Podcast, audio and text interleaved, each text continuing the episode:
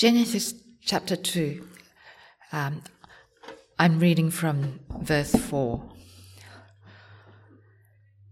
These are the generations of the heavens and the earth when they were created, in the day that the Lord God made the earth and the heavens.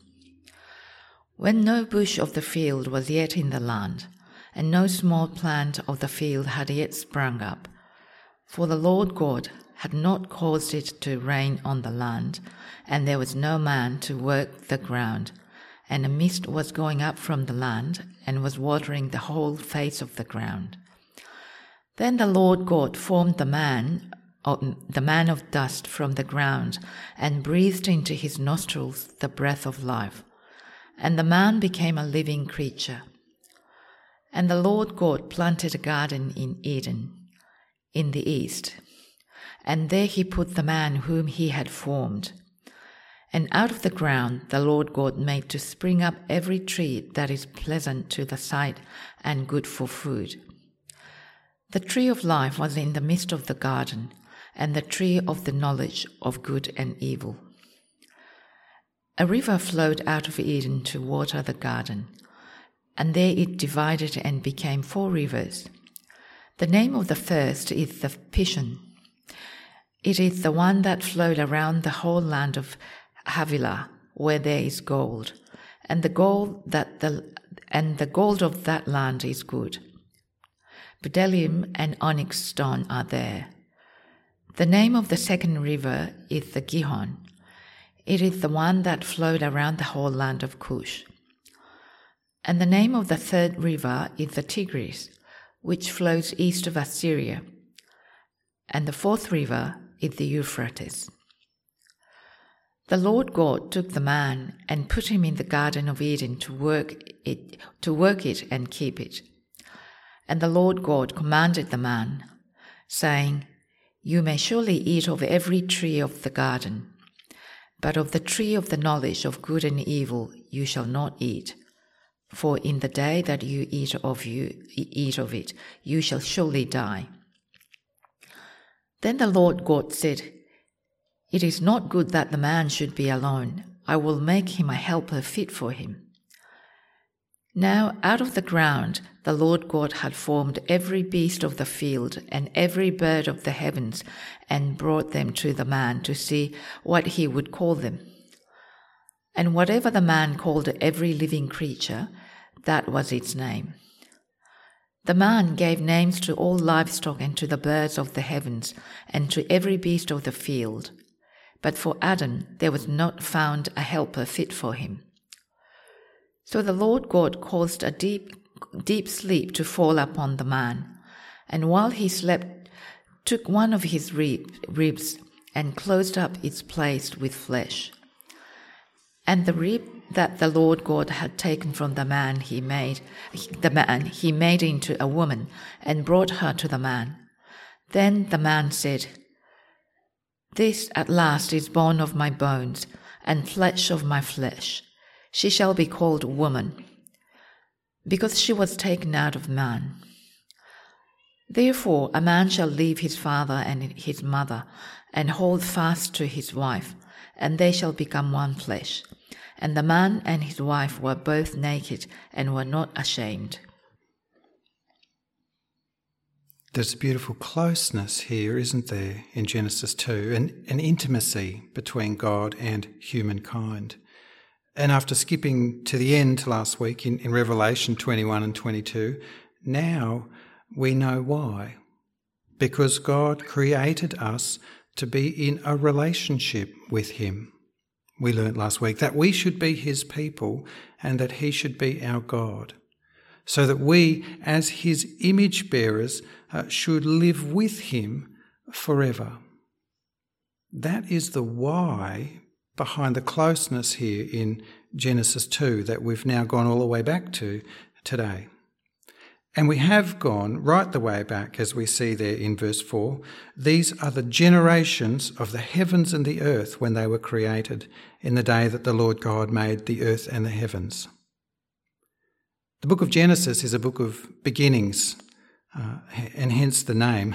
Once you break out of that overarching introduction that we looked at a couple of weeks back in, in chapter 1 1 to 2 3, you then hit 10 sections of the book, each spe- uh, speaking of, of some kind of beginning, some genesis, and each therefore marked at the start with the, those words there that we read in verse 4. These are the generations of such and such. In our case today, this first section uh, zooms in on creation level things at the very beginning, the, the most primal of beginning stories. This is, we could say, the story of this relationship between God and man. And so it gives here in chapter 2 a, a retelling of, of what we looked at in chapter 1 from a different perspective, I suppose. You could think of it, I think, as the uh, as the first chapter we thought of uh, two weeks back was was kind of like a satellite view, just looking down uh, across the whole thing from a big picture angle on everything. And, and now in chapter two, it's like we get right down to see it again from from a street level kind of view. Here we are up close and personal with this very up close and personal God as He creates man when no bush of the field was yet in the land, and no small plant of the field had yet sprung up, for the Lord God had not caused it to rain on the land, and there was no man to work the ground, and a mist was going up from the land, and was watering the whole face of the ground. Then the Lord God formed the man of dust from the ground, and breathed into his nostrils the breath of life, and the man became a living creature there in that close picture, we get a, we get a sense as to the place of man in, in the scheme of all things. There was no one to work the ground, and, and then God created man out of the dust of the ground that he should then work. A humble beginning for humanity.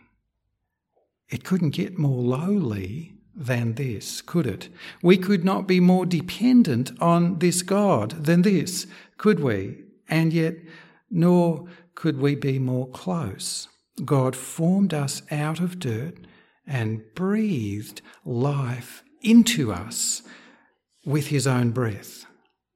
And only therefore man became a living creature. And yet, with that, uh, great purpose too. Our place in all of this becomes even clearer as we read on and uh, uh, open up God's blessings to man in verse 8. The Lord God planted a garden in Eden in the east, and there he put the man whom he had formed. And out of the ground the Lord God made to spring up every tree that is pleasant to the sight and, and good for food. The tree of life was in the midst of the garden, and the tree of the knowledge of good and evil. And then uh, rivers and mineral resources, verses 10 through 14, that next paragraph. A beautiful place has been created for the newly created man. And as we see once again in verse 15, a purpose for him there uh, also. Uh, verse 15, the Lord God took the man and put him in the Garden of Eden to work it and keep it. And then the blessing keeps growing as God grants virtually everything in this garden to the man in verses 16 and 17. And then, uh, even after that, of course, the creation of a helper suitable, fitting for this man. From the man, God created woman, and he gave her to him as well. Verse 22. The rib that the Lord God had taken from the man, he made into a woman and brought her to the man. Then the man said, This at last is, is bone of my bones and, and flesh of my flesh. She shall be called woman because she was taken out of man. Therefore, a man shall leave his father and his mother and hold fast to his wife, and they shall become one flesh.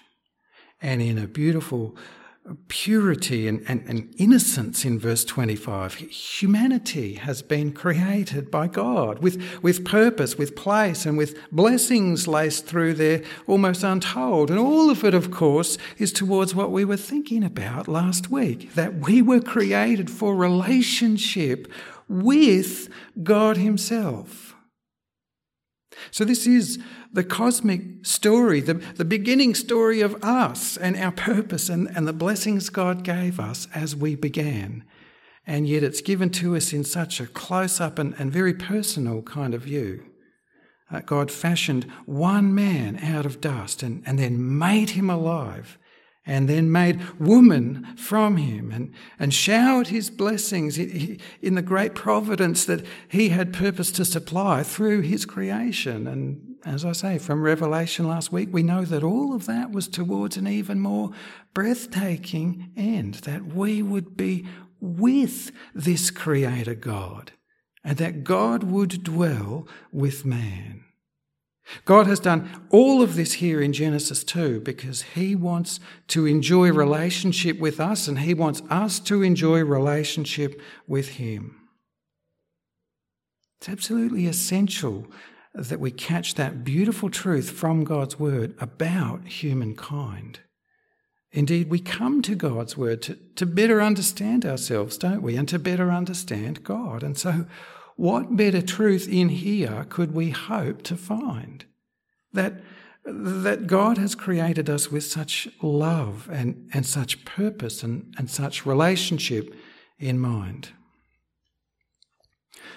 To help us try to take hold of these truths, I suppose, I'd like us to think today about two concepts that are in the backstory of this beginning story here in Genesis 2. And the first concept is that of covenant covenant. Uh, central to how God cultivates this relationship with the humanity He created is that He makes covenant with them. Uh, you may know that word already. You, you may never have heard of it, but it's the, it, it's the word behind the T word in our Old and New Testaments. Old covenant and New covenant, we could rather say. Uh, you may remember too that we did a series uh, a while back now, uh, working through various covenants in Scripture that God made with His people and there are a few. Uh, covenant it's another word for promise. it's a contract of sorts, I guess you could say. It's a binding agreement that God makes with his people to bring them into relationship with him. Uh, all of which might seem a bit random today, I suppose, because that word covenant is not in this text that we've just read. Uh, but later in Scripture, in Hosea chapter 6, uh, if you want to track it down later, uh, God seems to indicate that actually, yes, this here in Genesis 2 was a covenant relationship between himself and the very first man, Adam. In Hosea 6, uh, God is speaking of Israel and Judah by that time, and, and he says in Hosea 6 7, But like Adam, Israel and Judah transgressed the covenant. There they dealt faithlessly with me. And admittedly, that's not as long or as explicit as perhaps we'd like it to be to capture this here in Genesis 2. But on the other hand, it pretty much does say exactly this point that yes, Adam was in a covenant relationship with God in Genesis 2 and into Genesis 3. It doesn't come here with any uh, wording or elaborate ceremony or, or ritual, uh, mind you, but then there's no such thing as ceremony yet at this point in time to, to mark a covenant with. There is no human context whatsoever apart from this one man whom God just created out of dirt. And I guess, therefore, there's no, you know, cultural kind of packaging that God could put around this to help Adam better grasp what was being promised here, and, and nor should any really be needed in light of what just went down. Anyway, the concept of covenant will pop out, I'm pretty sure, if we just get to the heart of Genesis 2, and it's in verses 15 to 17. The Lord God took the man and put him in the Garden of Eden to work it and keep it. And the Lord God commanded the man, saying, You may surely eat of every tree of the garden, but of the tree of the knowledge of good and evil you shall not eat, for in the day that you eat of it you shall surely die. That there is covenant. Even though the word isn't there, or, or, the cultural packaging of, of later covenants in Scripture, nevertheless, the basic fundamental elements of covenant are right there. We've got two parties God and man, a greater party and a lesser party, without doubt. And a relationship is being forged between them here. A relationship is being built around blessing, agreement, and consequence. The blessing comes first, and we should be very careful to lock that in.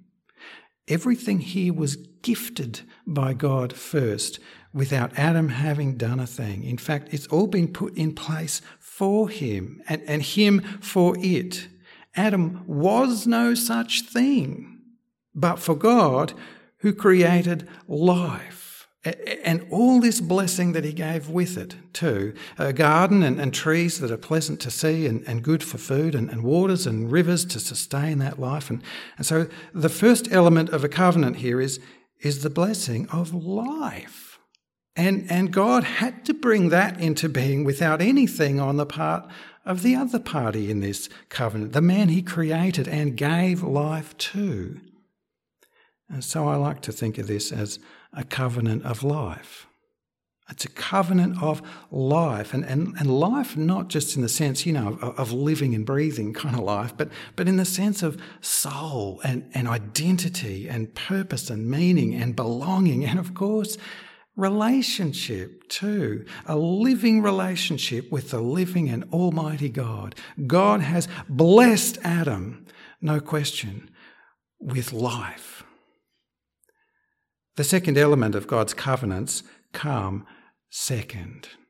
And uh, it's something for the other party to agree to with God, the greater party in all these things, by way of a rule, by way of a, commandment, a law. Uh, here that rule comes in verse 16. The Lord God commanded the man, saying, You may surely eat of every tree of the garden, but of the tree of the knowledge of good and evil you shall not eat. The first part of that agreement is, is actually an extension of the blessing from God, isn't it? Uh, God reiterates what he has already done for Adam. You may surely eat of, of, of every tree in the garden, he says. But Adam's part comes next. But of the tree of the knowledge of good and evil you shall not eat. If you're anything like me, you might have wondered at times, you know, why, why would God even put that tree in the middle of the garden if it was going to cause so much trouble? And spoiler alert, it does. This is why it was there. Because relationship requires fidelity, faithfulness. And so the tool that God uses to build relationship with people, covenants, need some point in them of, of agreement or law. And this, uh, therefore, is what law more broadly is good for, for creating relationship. If you think about it, in fact, uh, without some kind of agreement between two parties, there's no real relationship in place.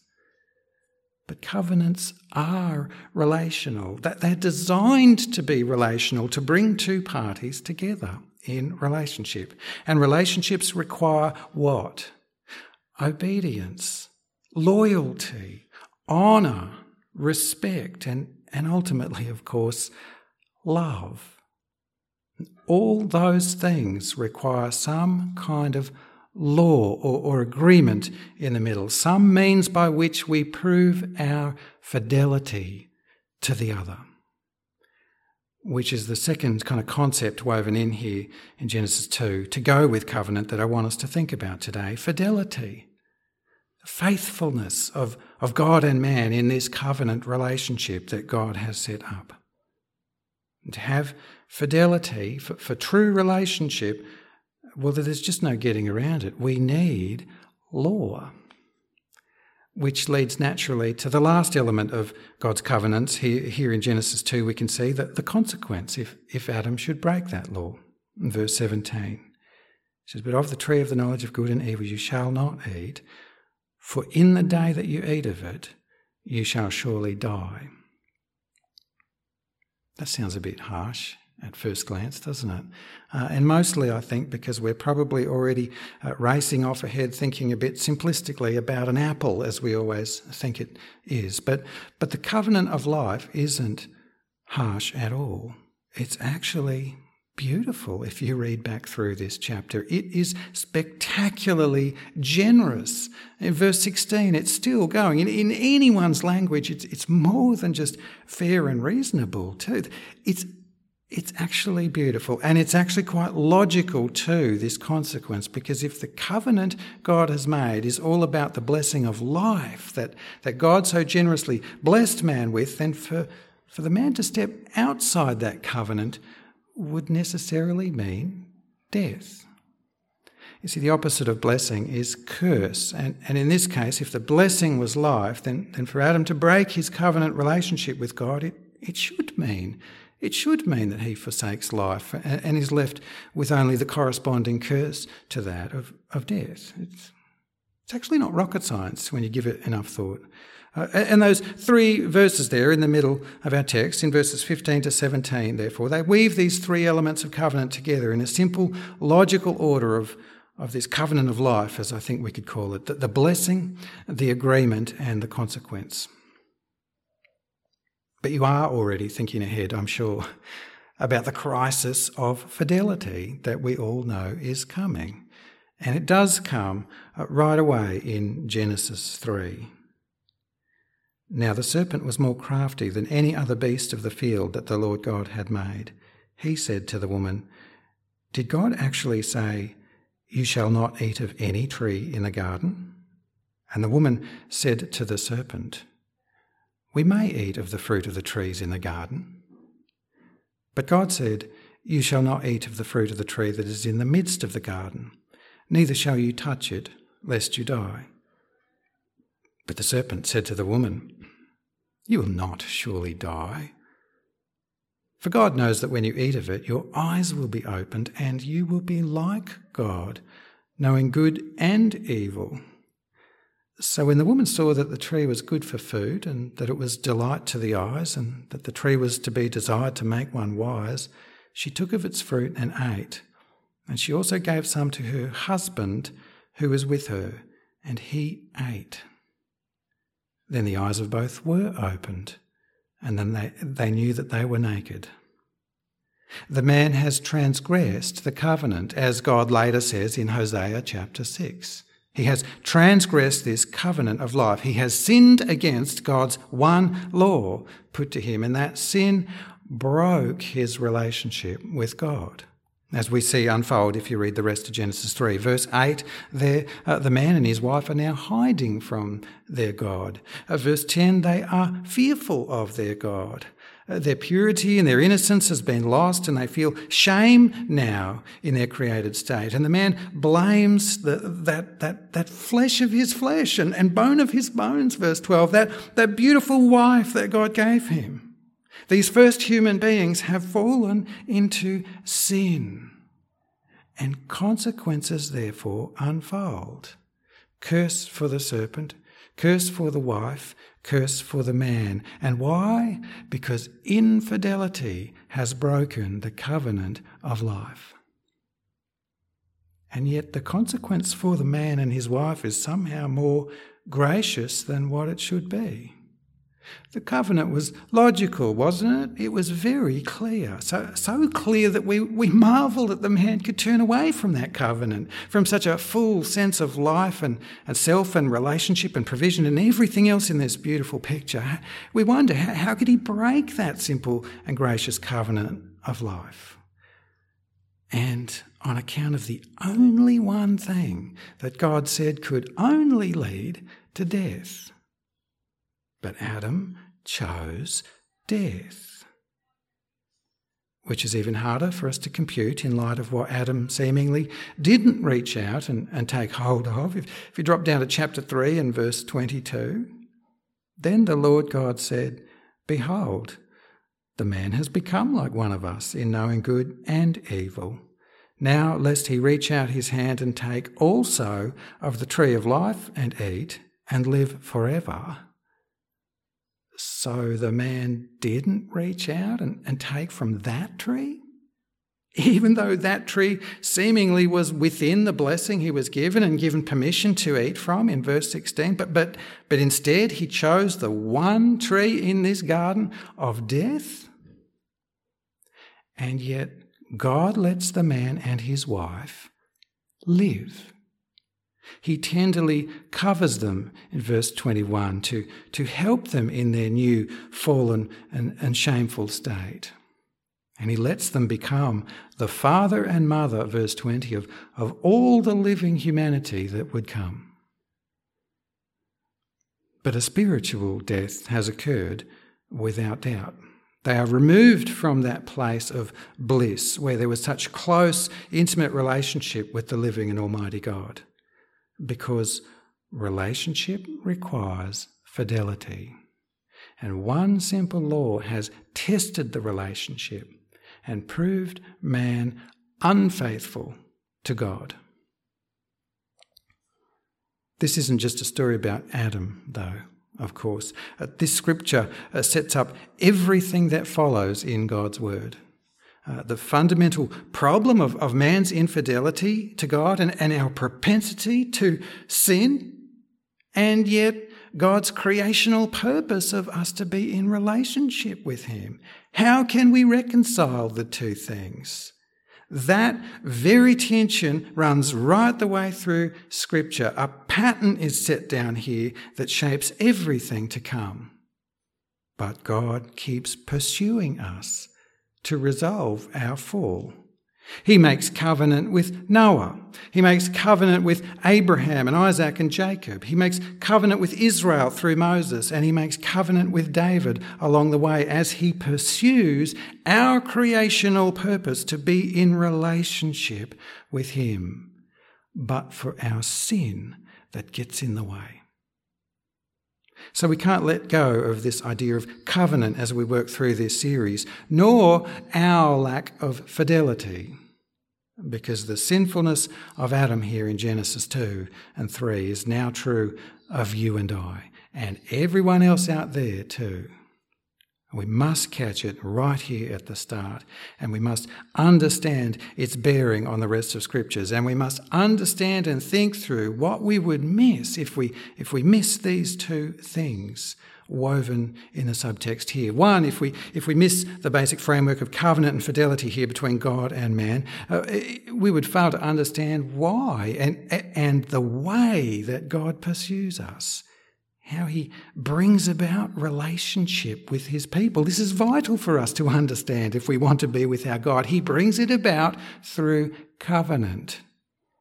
If we miss that point, we would probably then start to take a very burdensome view of the law that God gives.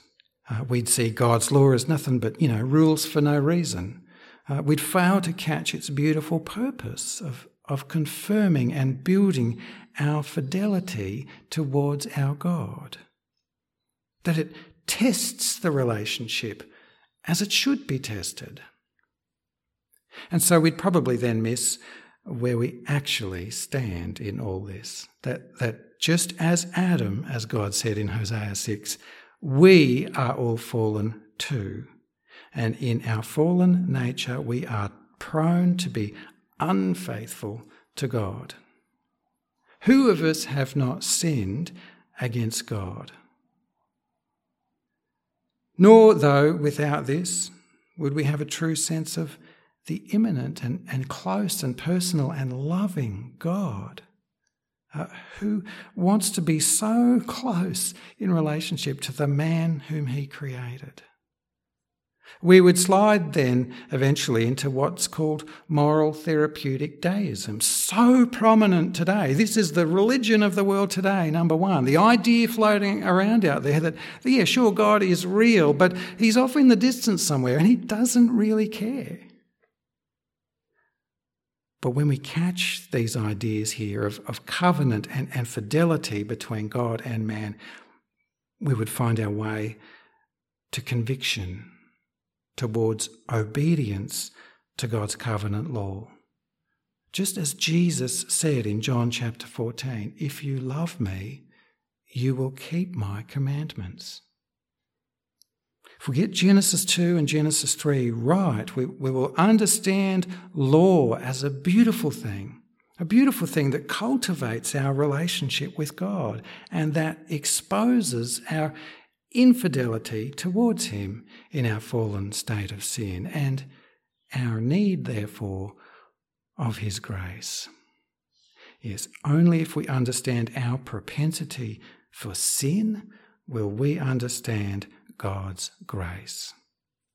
And if we latch onto Genesis 2 and 3, though, we'll be able to see God as a God of grace, who, who does continue to pursue relationship with unfaithful people through a covenant of forgiveness that, that will overturn all this curse, and by putting new hearts in his people, hearts of faith in his people.